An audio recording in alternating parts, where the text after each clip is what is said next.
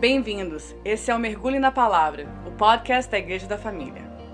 O nosso alvo é ajudar a todos a manterem-se ligados na Palavra de Deus durante a semana, que é sempre cheia de trabalho, decisões, alegrias e dificuldades também.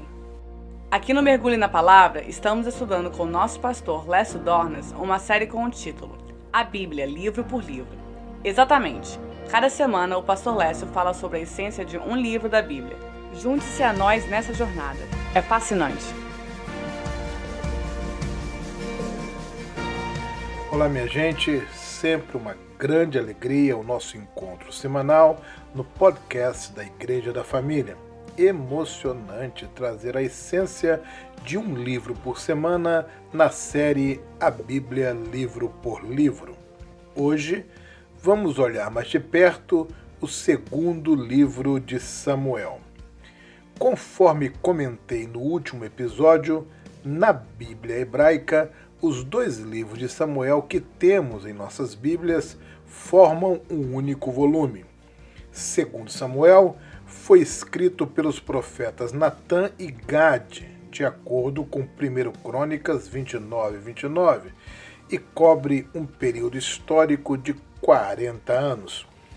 O primeiro livro de Samuel terminou com a morte trágica de Saul e seus filhos os filisteus que vieram a Gilboa despojar os mortos, ao encontrarem os corpos de Saul e de seus três filhos, Jonatas, Abinadab e Malquissua, cortaram a cabeça de Saul e pregaram seu corpo, bem como os corpos dos seus filhos, no muro de Betseam. Foram os moradores de Jabes de Leade que viajaram a noite toda até encontrarem o local e retiraram os corpos do muro, queimaram e levaram seus ossos para serem sepultados debaixo de um arvoredo em Jabes.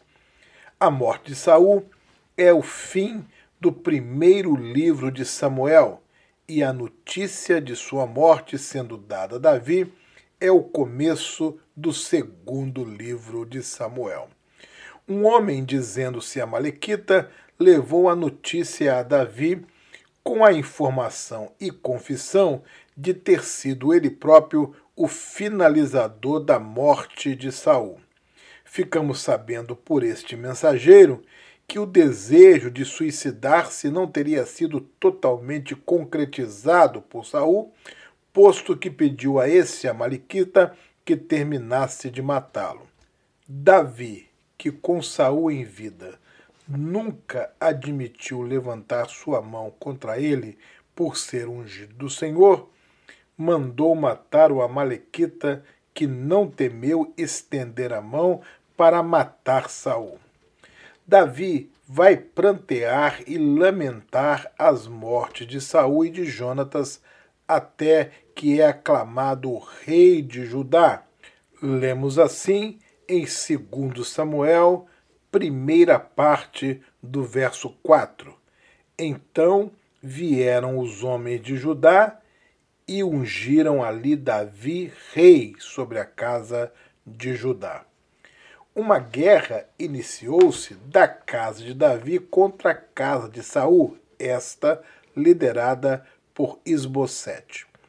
A casa de Davi tinha vantagem, como lemos no resumo em 2 Samuel, capítulo 3, versículo 1. Durou muito tempo a guerra entre a casa de Saul e a casa de Davi. Davi se ia fortalecendo, porém os da casa de Saul iam se enfraquecendo. A liderança de Abner crescia na casa de Saul e há uma tentativa de aliança com Davi. Porém, Joabe, sem o conhecimento de Davi, matou Abner em vingança do sangue do seu irmão Azael. Pois a morte de Isbosete vem em seguida, e os anciãos de Israel foram se encontrar com Davi em Hebron, de onde Davi reinava sobre toda Judá. Agora sim, uma aliança foi feita ali em Hebron. Os anciãos ungiram Davi como rei de Israel. Durante sete anos de Hebron, Davi reinou sobre Judá, e por trinta e três outros anos de Jerusalém, Davi reinou sobre Israel e sobre Judá. Um período de vitórias e prosperidade vai marcar os capítulos 5 a 10 de 2 Samuel. Nesse tempo, Davi trouxe a arca da casa de Abimeleque para Jerusalém. O fato está registrado no capítulo 6 e traz uma particularidade. Uzá e Aiô, filhos de Abimeleque, iam guiando o carro que transportava a arca de Deus, e Davi, com todos os demais, iam seguindo alegres com muita música. Mas quando estavam chegando à eira de Nacon, os bois tropeçaram, e para evitar que a arca caísse, Uzá assegurou. A ira de Deus se acendeu imediatamente contra Uzá que morreu ali mesmo, por causa da sua irreverência, tocando na arca de Deus. Davi temeu tanto o Senhor que decidiu deixar a arca na casa de Obed-Edom. Ouçam o que diz o texto em 2 Samuel 6, versículo 11, sobre a permanência da arca do Senhor na casa de Obed-Edom. Ficou a arca do Senhor em casa de Obed-Edom, o geteu, por três meses, e o Senhor o abençoou e a toda a sua casa. Não é muito interessante pensarmos nisso? A arca representava a presença do próprio Deus. Quando Deus é honrado em uma casa, ele a abençoa.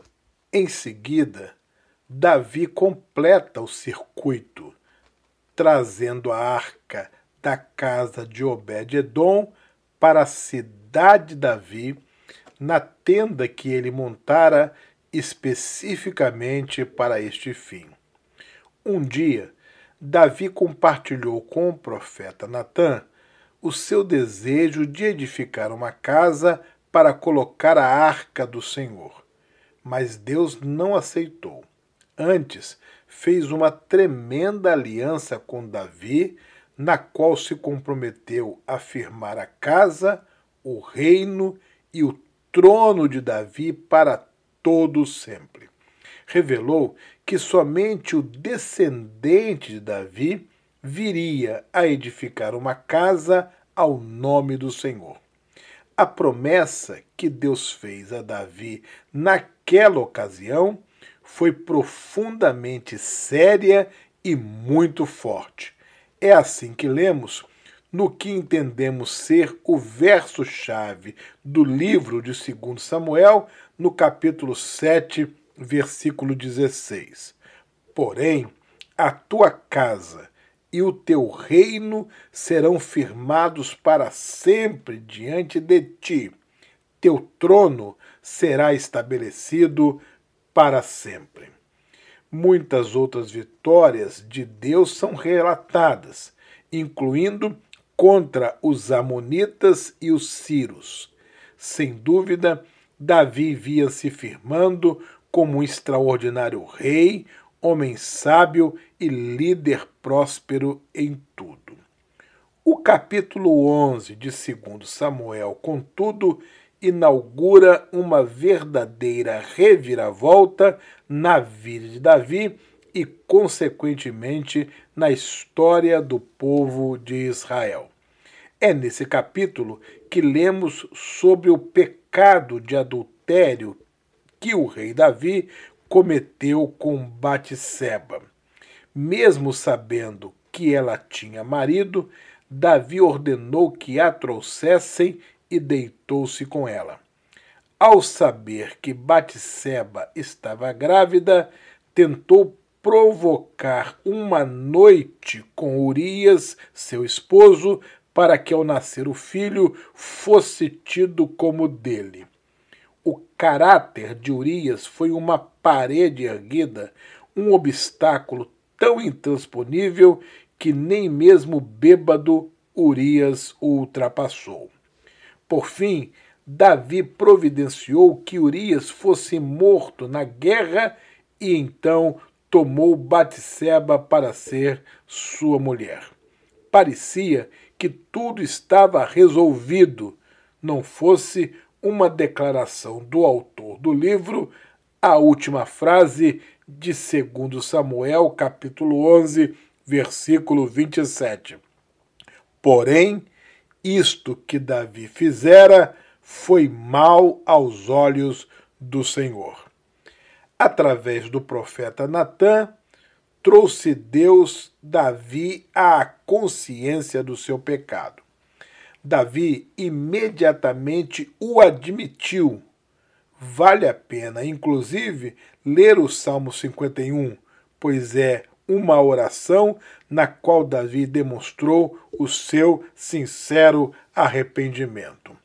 O profeta Natan também lhe apresentou as consequências do seu erro e os males que haveria de enfrentar doravante. O filho de Batseba adoeceu e morreu. Mesmo Davi tendo orado e jejuado tanto, na expectativa de que vivesse por misericórdia de Deus. Batseba engravidou segunda vez e nasceu Salomão, que viria a ser o homem mais sábio do mundo e aquele a quem Deus permitiria construir o primeiro templo em Jerusalém. Davi conquistou Ramá e Aminon, seu filho, fez uma loucura ao cometer incesto com sua irmã Tamar, caindo numa armadilha de sua mente, seguindo conselhos errados e acabando com a vida da própria irmã. Absalão, também irmão, não engoliu o que Aminon fez e guardou ira no coração, a qual explodiu logo depois, quando insurgiu contra Aminon, provocando sua morte. Agora, pois, não se apartará a espada jamais da tua casa. A consequência do pecado de Davi, anunciada pela boca do profeta Natan, conforme lemos em 2 Samuel capítulo 12, versículo 10, ganha relevo e cor.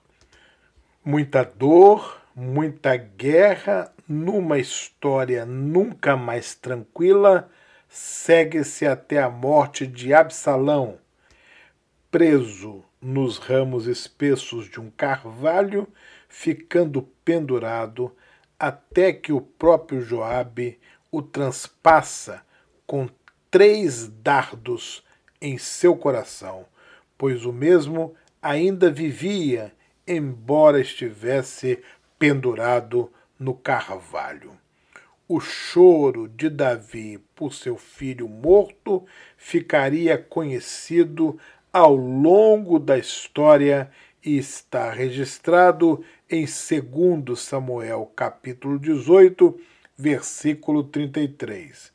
Meu filho Absalão, meu filho, meu filho Absalão, quem me dera que eu morrera por ti Absalão, meu filho, meu filho. Mais uma vez, Davi vendo a espada em sua casa. Uma última rebelião, como lemos no capítulo 20, Davi a enfrentou da parte de Seba, que incitou o povo a abandoná-lo e se dispersar as coisas não estavam boas para Davi, que enfrentou também três anos de fome em seu reinado, em função desta vez do que Saul fizera aos gibeonitas. Mais uma guerra contra os filisteus acontece.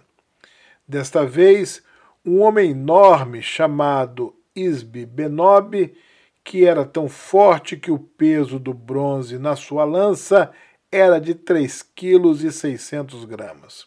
Pois bem, ele foi para cima de Davi com a intenção de matá-lo, mas Absai, filho de Zeruia, chegou em socorro de Davi e matou o gigante. Segundo o livro de Samuel, tem no seu epílogo os nomes e muitos dos feitos dos chamados gigantes de Davi. Eram guerreiros experientes, fortes, corajosos e absolutamente fiéis e devotados ao rei. Um censo que provocou a ira do Senhor está no capítulo 24. Davi precisou escolher um entre três castigos, e o que ele escolheu implicou em três dias de praga sobre a terra. O capítulo 24 termina o livro e o faz com Davi erguendo um altar na eira de Araúna, o Jebuseu, onde muitos acreditam ter sido o lugar demarcado para a construção do templo lá na frente. Esta eira Davi fez questão de comprar, pois, como disse no versículo 24, não oferecerei ao Senhor meu Deus holocaustos que não me custem nada. O livro termina com Davi oferecendo um culto a Deus e o povo recebendo o favorecimento de Yahvé que fez cessar a praga sobre Israel. Que história fascinante esta história de Davi quanto aprendizado para as nossas vidas. Deus fez uma aliança com Davi e a cumpriu. Como Davi, também nós somos falhos e pecadores, porém isso não muda o caráter de Deus, que, mesmo precisando nos ensinar, nos disciplinar e até nos castigar, nunca deixará de cumprir em nossas vidas a sua divina palavra. E é isso aí. Que aprendamos muito com a história de Davi e com toda a santa palavra de Deus. E nós vamos ficando por aqui. Voltaremos na próxima semana, dando continuidade à série A Bíblia livro por livro. Por gentileza, assine o nosso canal no Apple Podcast e siga-nos no Spotify para ser notificado dos próximos episódios. Muito obrigado, que Deus a todos abençoe. Até a próxima semana. Obrigado por se conectar com a gente através desse podcast. Todos os domingos, às seis e meia da tarde, a Igreja da Família se reúne presencialmente em culto público no seu templo na 300 Main Street, bem no centro de Windermere, Flórida. É claro que todos estão convidados para nos visitar no nosso culto dominical. Fique ligado! Cada segunda-feira, o Mergulho na Palavra chega pelo Apple Podcast, Spotify, YouTube e todas as outras plataformas e fica gravado para ouvir quando for melhor para você. Até semana que vem.